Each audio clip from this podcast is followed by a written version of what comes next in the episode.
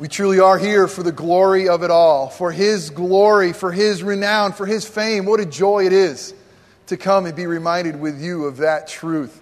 Hey, I want to say happy Father's Day uh, to all you fathers. Um, specifically, there's a new father here Matt Yusi, Matt and his wife Karen, uh, were members of our church. God called them to Seattle, of all God forsaken places, uh, to go and be an ordained minister. Uh, they're doing ministry in Redmond. Can we just say good morning uh, to the Yusis this morning? It's great to have you. I'll give those to you. I got to tell you, Father's Day sermons for many pastors are difficult to preach. It's true of this pastor. Why? Because I know you and I love you, and I know that many of you today are struggling to become a father. Maybe that's been a dream for a long time, and for some reason, maybe it's because of a lack of a wife that God's provided, or maybe you're married, and I know that there's several that would love to have their own child, and yet God has not blessed you yet. So today is painful. But I want to remind you today is going to be good because we're going to talk about the Heavenly Father. For some of you, it may be painful to talk about fathers because maybe this was the year that you lost your dad. Maybe a believer, maybe not a believer, and just waking up this morning and being reminded, oh, yeah, it's Father's Day, and mine is gone, and it's painful. For some of you, when we talk about Father's Day, uh, you don't want to really think too long and hard about Father. Because for many of you, many of us, Father probably did more damage than maybe anyone else has in your entire life. It's amazing that relationship with a father and a son and a daughter. It's amazingly complex, amazingly difficult at times. I'm so grateful for my dad. I'm so grateful for my children. And yet, I often just have incredible angst inside of who I am not as a father. And I'm reminded every day. So, for many of us, whether it be a lousy father that's a memory, whether it be a passing of a father, or maybe it's the fact that you have yet to become a father, for many of us, this is painful. And it's another reason why we are going to look to the Heavenly Father this morning. We're going to look to Him. And listen, because we look to Him, this message is not for dads. This message is for mothers, fathers, daughters, sons. This is God's Word we're looking at. This is for all of us. I promise you, do not tune out because we are going to look at the amazing, life changing, radical love of a Heavenly Father in every single one of us. If you had a great dad or a lousy dad, if you are a dad or you're not, every single one of us needs to be reminded of a God who runs to sinners. A God who loves to party and says, Rejoice with me when the lost are found. A God who loves to restore that which is broken. A Father who longs to be intimate with us and know us and love us. And so we will look to our Heavenly Father. I read a quote a few weeks ago. Uh, I, I wrote it down. I threw it in the file for Father's Day, and it said this Let every father remember that one day his son or daughter, I'll add, will follow his example instead of his advice. Did you hear that? Man, is that difficult. Who likes that? Uh huh. How many dads like that? Remember, someday your kids are going to follow your example, not your advice. Man, I'm squirming. Are you? I'm squirming. Because I realize that if anybody has a front row seat to my hypocrisy, my depravity, my sinfulness, it's my own children. How about yours? And so again, I'm not going to lift up a earthly model. We're going to look up a, uh, lift up a heavenly model. This makes it more urgent for us. If the reality is that our children will follow, follow a father's example, the example we must give them in our lives, in our church, and this morning is the example of the Heavenly Father. We have been making our way through Ephesians. We're going to take a couple of week break here and focus on this story, this prodigal son story, for the next three weeks. But in Ephesians, Ephesians 5 1 says this to all of us that we need to be imitators of God as dearly loved children. For those of us, by God's grace, who have been rescued through the work of Christ Jesus, we have been set free. And we need to be imitators of God as dearly loved children. So there is our background of where we are going. We're going to strive to look to the Heavenly Father and imitate Him. It's for all of us. But one thing is painfully obvious in my life is I need to pray. Because again, this message needs to be heard, and it needs to be heard not from a broken sinner like me, but needs to be empowered by the Holy Spirit. So will you please join me in prayer? Let us pray together. Father, the fact that we can pause and cry out, Father, is absolutely amazing. When we realize who you are, Creator, all powerful, almighty, omnipresent, and we realize who we are sinful, frail as dust. And yet, your son Jesus taught us that when we pray, we start off by saying, Our Father. That's even more radical. Not just a title of Father, but that we could put the personal pronoun that our, it's our Father who art in heaven. Holy is your name. So, Father, we ask for your name's sake and for your glory's sake that you would come and you would fill this room with your presence in a way that we can celebrate you as Father because many of us are struggling with who we are as fathers. Many of us are struggling of who we have as earthly fathers. Many of us are struggling with the fact that we are not Father. And all of us, every single one of us, needs to know you intimately, personally, as Father. So come and speak. Father, I pray that you'd open up our ears to hear from you, your voice and the work of your Son.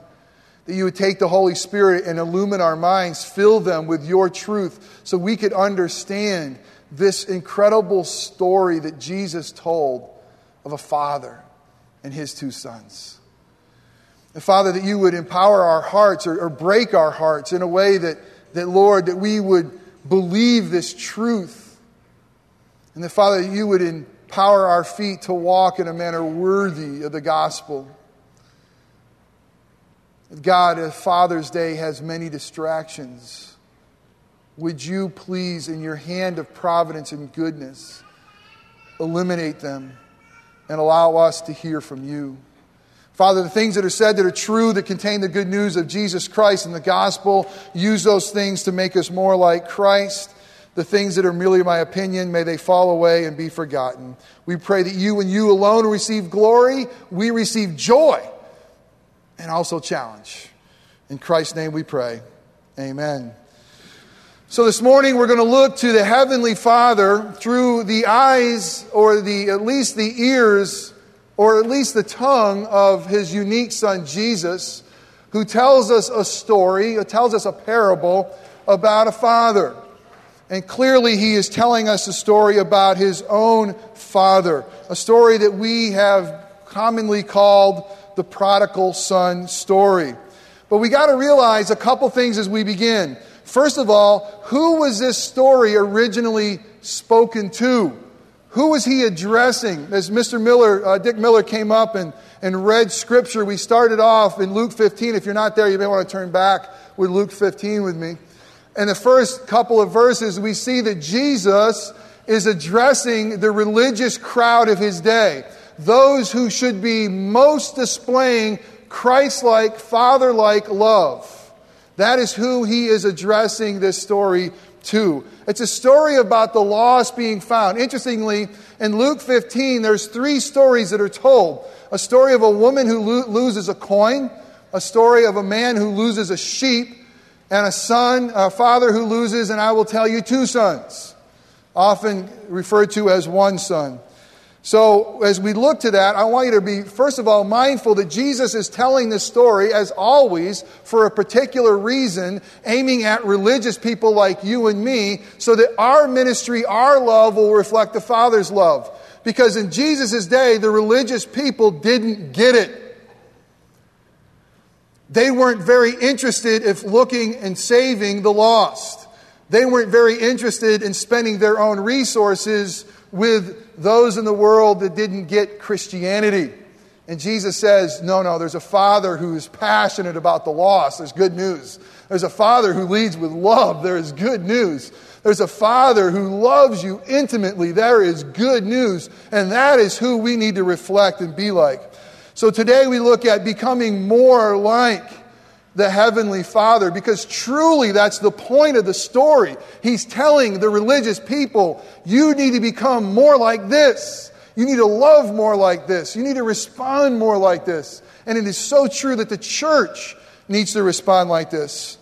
Next week, we will look at uh, becoming more like the true older brother and his story. And then the third week, uh, we'll look at the younger son. So we have actually turned it all upside down. Most people preach about the lost uh, prodigal son.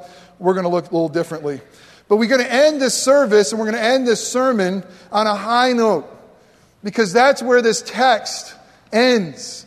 It's interesting with each one of these little stories that Jesus tells about a lost coin, about a lost sheep, and about a lost son or sons, each one is found. And for each one of the stories, Jesus responds, or the writer responds, saying, Rejoice with me. Rejoice with me. And so we're going to, those of us by God's grace, who've been rescued through the work of the elder son Jesus, who've experienced this life changing love of God the Father, we're going to rejoice. I'm going to tell you, we're going to rejoice at the end. You can look at the bulletin, you see that we got some good rejoicing songs to celebrate what the Father has done. Let me also briefly mention that there's two books outside of God's Word, which is the holy inerrant book that we always look to, that God has used providentially in my life to really help me understand this story. Uh, one is The Return of the Prodigal Son by Henry Nouwen or Henri Nouwen, uh, an amazing writer, an amazing man uh, in a different theological camp than we are, uh, but has great insight. The second one is Prodigal God by Tim Keller. Tim was here this week. Uh, uh, just his sermons alone on Luke 15, if you ever get them, are, are worth pure gold. So know that I have those in my head uh, as well. Let me quickly recap for you the story that was read. Um, again, it's an amazing story the story of the prodigal son or sons. Basically, you have a father that we are told has two sons, like I have two sons. We don't know about his daughters. Um, in, that, in that society, the older son would have two thirds of the inheritance, the younger son would have one. That's how it was in that society. Uh, the younger son uh, was rebellious in a way, he, he, uh, he wanted away from the father. And here's what the younger son wanted. Can you believe the gall of the younger son? Dads, let me ask you do you ever feel this with your own kids?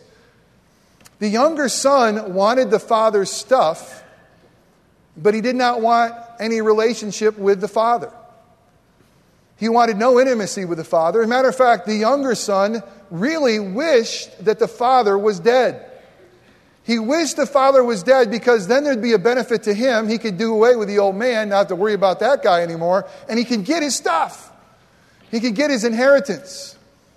So, with incredible gall and incredible, absolutely uh, just not thinking, and I, I, know our kids never do this. I know they always think through things. They won't ask us things that are completely repugnant. But the, the younger son will actually come to the father and say to him, Father, I want you to cash out the family assets. I want you to uh, sell what you have, and I want you to give me what I have as a right of your son. I want one third, I'm going to leave home. And in that society, if this was normally done, what you would do, you would shun the younger son. The father would probably rightfully say, You know what, son, you're not acting like a son. You're not behaving like a son. Not only will I not cash out my inheritance and give it to you, but more than that, I will disown you as a son. Your one third is gone. Get out of my face and be gone. In this story, amazing story, the father agrees. Cashes out the estate and gives his son one third of his assets, and the son is gone. The son thought that he could find life apart from the father, apart from the father's identity, and he goes into the world and he has what the world will tell you a really good time. Wine, music, loose women, he finds them all. Um, he uh, imbibes in them all.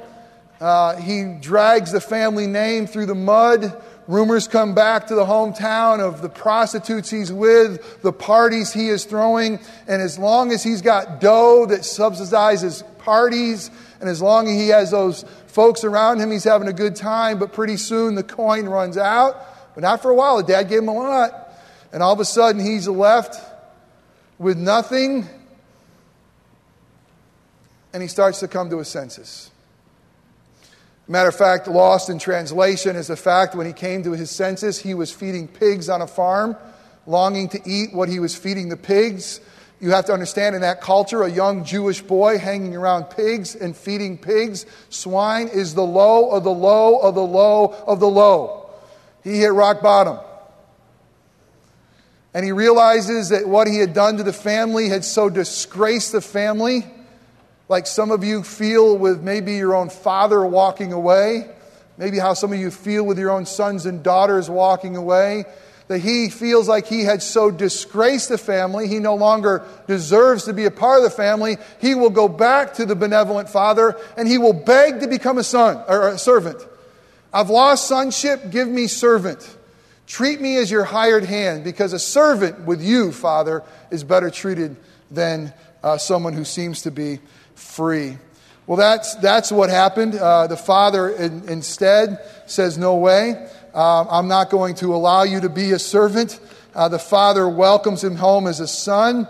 Amazing story that he runs to the son. He runs to the son before the son can even ask for forgiveness, before the son can articulate what made him think this way and do these things, before the son could break himself before the father the father comes and breaks himself before the son and says, I'll have none of this. You are my son, and I'm going to make sure you know how much I love you, and I'm going to make sure you know how I provide for you. And then, unbelievably, the father decides to throw a party, to throw a party for a son who has returned. There's a few things I want us to look at this morning as our main focus. If you have a bulletin, you want to follow along, it'll be right in that front cover there. And there's two things I want to ask in the beginning. The first one is this What was evident in the father's life that allows him to run to his son? I, I cannot get over this. I, I cannot help but mull this over. This is what seeped up and throughout my study. What in the world did that father possess in his DNA, in his soul, that would allow him to run to such a rebellious son? Fathers don't often run. Fathers usually lead with judgment. Fathers usually wait for a son to come back home and then smack down the law. But instead, this father had something inside of him that allowed him to run. What was it? I uh, have a very, very dear friend who ministers in another community, a different community, socioeconomic than ours, a different community, dem- demographics. Um, a dear friend whom I love deeply, uh, yet his ministry, his church, looks quite a bit different than mine. I love this man. I love his heart for the Lord. He is a great man um, with a wonderful ministry. Uh, recently, he had a ministry to young men uh, in his community, maybe 35 or so, and he was going to have a lock in, which means that he was going to spend all night with 35 year old teenage boys. I tell him right now he's cuckoo. Uh, I used to do that thing when I was a youth minister, but he's older than I am, and I would call him up and say, Now, let me get this right. You're going to spend all night. You're going to stay up all night. Don't you know that you're too old for that? But his love for the Lord and ministry allowed him or called him to do it. he gathered the boys and they went to uh, a local uh, Golden Corral restaurant. Uh, they're in the Golden Corral restaurant having dinner, um, and one of the boys notices some other child, some other boy having dinner with his grandparents that he doesn't like. Maybe there's a rivalry. Maybe it's a gang issue. I'm not exactly sure. But whatever it was, he spots one he hates that motivated him to go over to the table, leave his group, and start yelling racial slurs at the one who was sitting at the table with his grandparents, minding his own business, having dinner. It led to a fist fight. It led to uh, the cops coming. It led to his group being dismissed from the restaurant, and it led to an incredible, difficult situation for my dear friend. And he called me the following Monday and he says, I am so embarrassed, Jeff. I am so embarrassed. You won't believe what I am so embarrassed. I said, Tell me what happened. As he told me what happened, I, I got to tell you, I love him. He's a good man. And but I could see what he was struggling with. You know what he was struggling with more than that man's behavior, that young man's behavior? You know what his biggest struggle was? It was pride. And you know, it's easier to see your sin than it is my own, so I could see his pretty darn clearly. And I knew what he was wrestling with because he was so embarrassed because it was the church's name on the vehicles. It was the church's name, and I understand, and there's a little bit where you got to say, Of course you do. But then he broke my heart by telling me the rest of the story. He said that, that boy came to church the following Sunday, and he had never been in church before. And he finally came to church, and after the service, he walked up to the pastor and called the pastor by name and said, Pastor, I'd like for you to forgive me. I'm sorry for what I have done. And then I couldn't believe what I heard. My friend said, I just turned from him and walked away. And I said, if there was ever a chance for the gospel, that was it. If there was ever a chance for an adult male in that person's life to throw open their arms and say, But I want you to know you're forgiven and I love you. Why? Because Jesus loves me and He has forgiven me. The gospel could have sung. Instead, that pride got in the way. And a young, repentant boy walked away without hearing forgiveness. And listen, in the world's eyes, he probably didn't deserve it.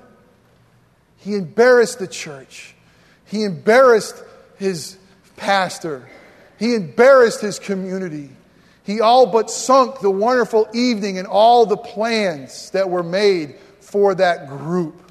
And how in the world does a father who has had his family name dragged through the mud, how in the world does a father who's had his son go spend his inheritance after saying to him, I wish you were dead, give me your stuff, and goes and spends it on loose women and booze?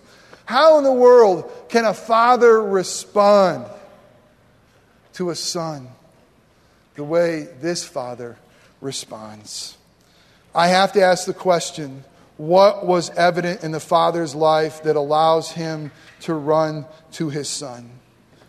And the first thing I got to tell you is this it's love.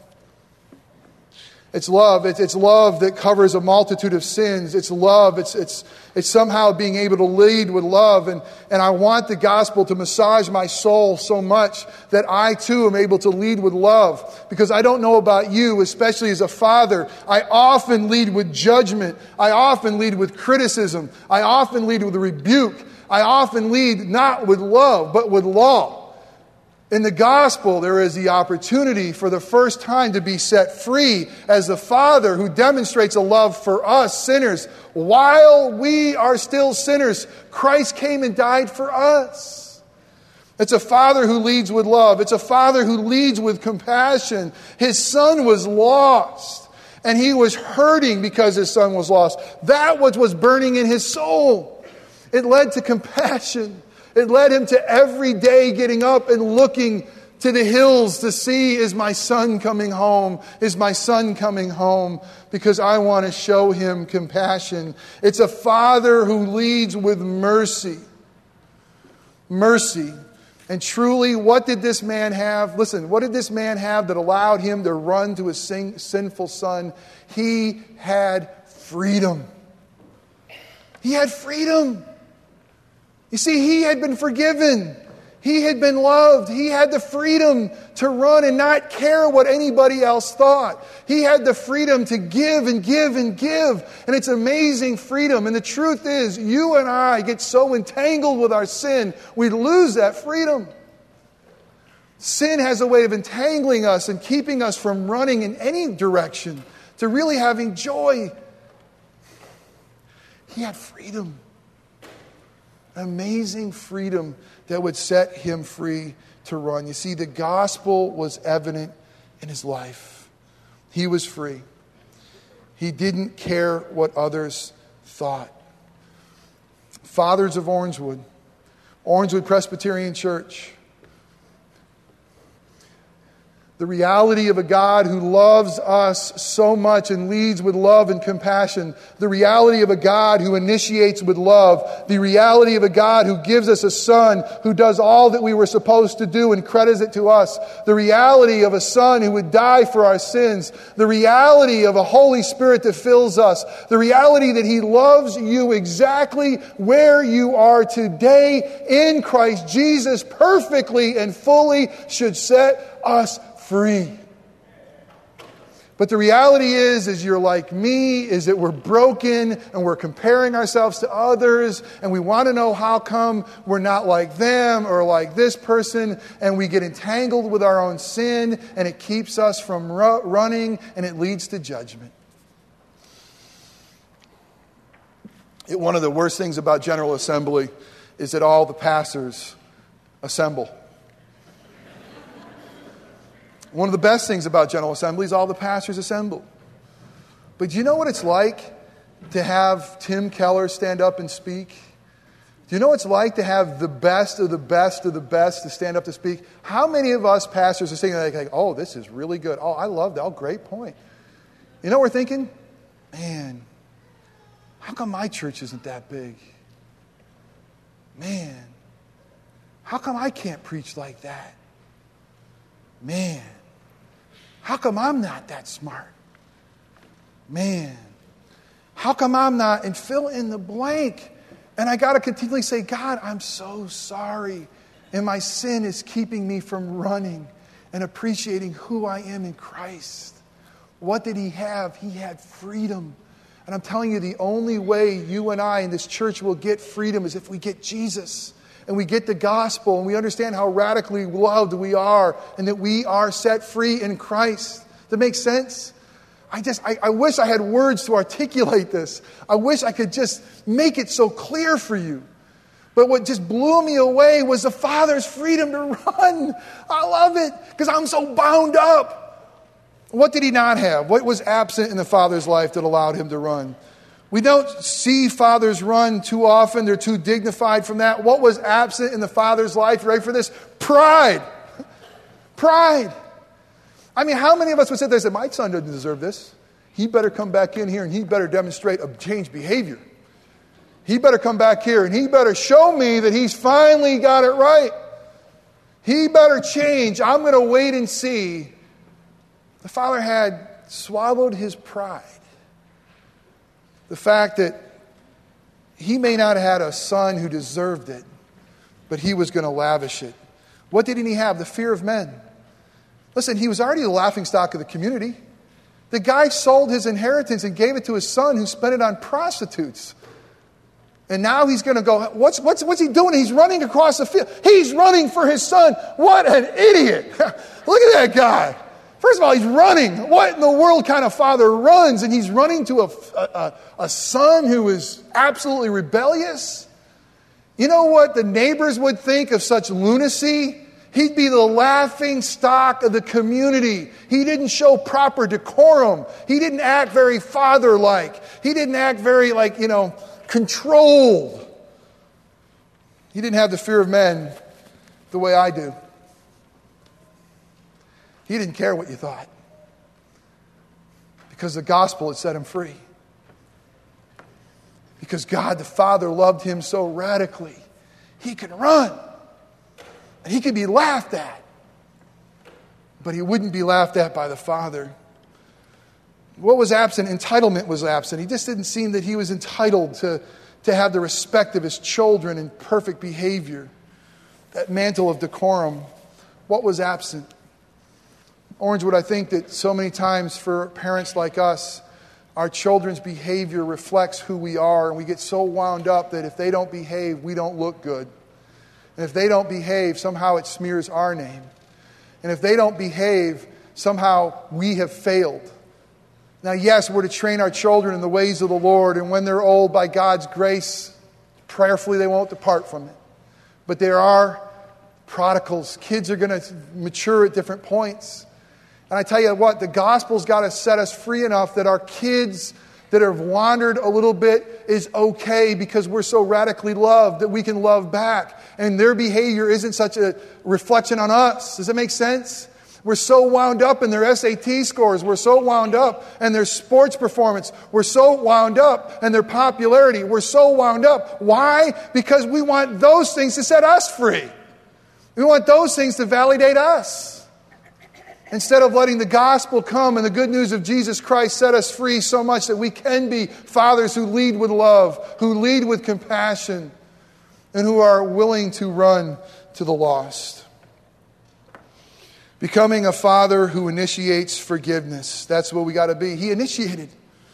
John Mayer sings a cool song, Daughters, you know it? Daughters, be good to your uh, fathers, be good to your daughters. Why? Because daughters will love like you do? I think it's pretty true, pretty, pretty poignant. I think he concludes sons there. He's kind of hard on sons. He basically in the song says, Go ahead and bang on your son. He'll respond, okay. And the truth is, love both your daughter and your son. Why? Listen, dads, this is amazing. Your kids will love the way you do. And the only way you can love them is if you have been radically loved and forgiven yourselves. Fathers need to initiate forgiveness. And listen, this is maybe one of the most important things I'm going to say this morning. That's two points, and here they are. You ready? Here's the first one. You cannot give what you do not have. You cannot give what you do not have. If you have not experienced your sins forgiven by a loving Father through the work of his Son, where his justice and mercy meet at the cross, if you don't know the joy of knowing that you have failed the Father morally, spiritually, but you have been forgiven in Christ Jesus, you are incapable to give forgiveness to your kids the way that you need to, the way that this Father could. You cannot give what you do not have if you are here today and you're hearing a Father's Day message and you think I'm going to tr- tell you to do better, to love more, you're wrong. The message for all of us is to turn to Christ more, realize who we have in Christ Jesus, to become more like the Father, to be true to our kids and let them know that we're broken messes who are entangled with sin too. But we're trying to let the gospel set us free so we can love them and love others well. You cannot give what you do not have. And if you haven't experienced the amazing, life changing forgiveness of the Father, you will not be able to give it away. Not only that, you cannot receive what someone else does not have. Some of you are longing for your Father to affirm you. Some of you are longing for your Father to say, I am sorry. And maybe we have to realize that they don't have Christ in their life and they're not there and you are looking for affirmation from a broken vessel who can't give it to you, I have good news. What you long for and what you need is found in the Heavenly Father, and He longs to give it to you. You see, in Father's Day, we'll receive gifts. I love the gift that I'm going to receive. The kids were excited about it. They told me days ago, I'm so excited about your gift. Can't wait for you to get your gift. I walk in the house the other day and I walk by and I say, hey, hey, hey, Whose bocce ball set is this? And they all looked at it as if it was a piece of, you know, something radioactive. Bocce ball? What, what bocce ball set? So disappointed because they wanted to be a surprise. because I have found out, found out that bocce ball delight is a pure joy around my backyard and on the beach. I'm darn good at it. And I even can juggle the balls. It's amazing. But truthfully, it's not about the gifts that we receive from our children on Father's Day. It's all about the gifts we give to our children. And the gifts we need to give is a father who initiates forgiveness. It's a father who initiates reconciliation. That's what he did. He initiated reconciliation. And remember, God in Christ Jesus has given us a ministry of reconciliation. If you're a father here, a mother here, a child here, that's your ministry. We are to make this world new again in Christ, to be agents of reconciliation, to go to those relationships, whether it be a son or a daughter, or whether it be a workmate or a neighbor. We are giving a, given a ministry of reconciliation. That's what the Father does. He initiates reconciliation. But remember, you cannot give what you do not have. And if you do not have a reconciled relationship with the Father, you cannot find true reconciliation with your sons and daughters. Thirdly, become a father who gives gifts of identity. I love this. Not of iPods and of video games and of stuff. Becoming a father who gives gifts of identity. What did the father give to his son who said, I'll be a servant? The father gave to the son everything that indicated that he was a son. He gave him identity. He said, No, no, no, I'm going to give you the best robe. You're my boy. I want everybody to know that you're mine. I'm going to give you my best robe. But not only that, I'm going to give you a ring on your finger that's a family crest so that everybody knows. And I'm going to put shoes on your feet as an identity because you're not going to be confused with a slave. You are a son. I'm going to give you gifts of identity that pull you close to me, that fill you with life so you know whose you are and how radically you are loved. That's the greatest gifts that a father can give to a son. And a father can only give that to a son if he, if he has received them from son Jesus. The only people who can give those gifts are those like me who have gone off and squandered what the Father has given me but who come back to the Father through the Son, and the Son says, I'm going to give you my robe of righteousness. I'm going to give you my ring of identity. I'm going to put my family seal on you. I'm going to give you shoes for your feet to say, You are my son. What is the point of this? Fathers, non fathers, whoever God has put into your life, point them back to their heavenly Father so they can receive the robe of righteousness of the Son, so they can receive the ring of the family and the shoes. The greatest gifts we can give to our children is a gift of identity that we love them and they belong in the Father. And lastly, becoming a, a father who likes to throw a party. I love it. I mean, I think of God sometimes, and you think of, all he's rigid, he's cold, he's, he's, he's not happy, he's angry. I mean, no, our God, the God of the Bible, loves to forgive and show mercy, and He loves to throw a party. That's the whole point of Luke 15. Rejoice with me. I know the world is broken. I know that everything hasn't been set right yet. I know you still re- wrestle with sin, but rejoice with me. I'm giving you life. I have given you life. I'll never take it away. Rejoice with me. Our Father loves to celebrate, and the truth is, I think I miss it. I always see what still needs to be done.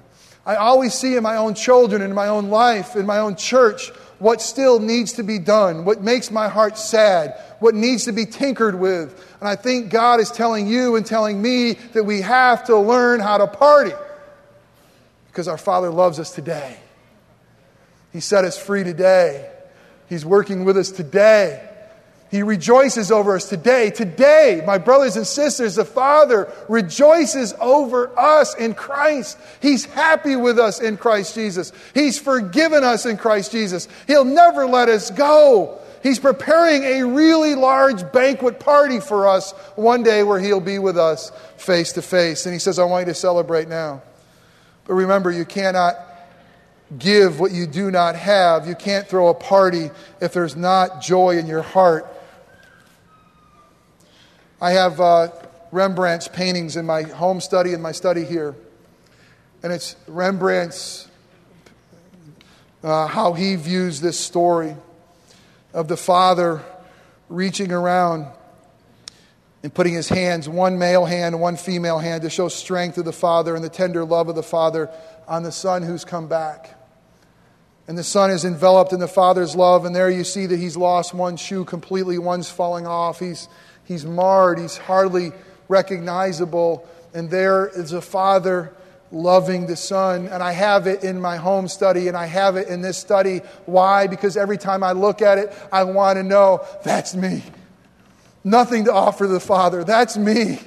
That's me just coming and saying, God, the Father, love me, fill me, complete me in Christ Jesus.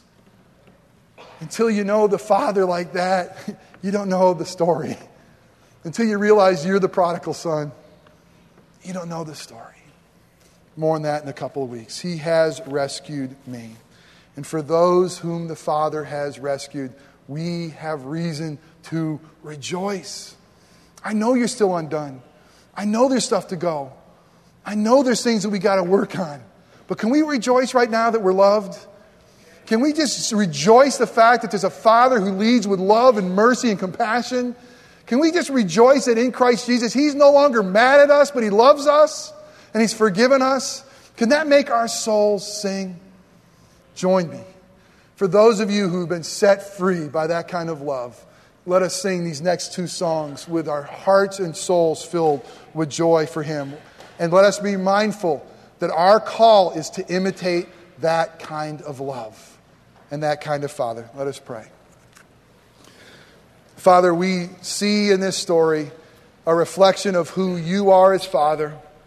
And we see a Father who really became undignified to run and to love us, who didn't care what the neighbors thought, who was set free from pride and filled with love for the broken, sinful like me. And because of that love, there was a party and rejoicing. God, come, start the party with your spirit so we can rejoice. In Christ's name we pray. Amen.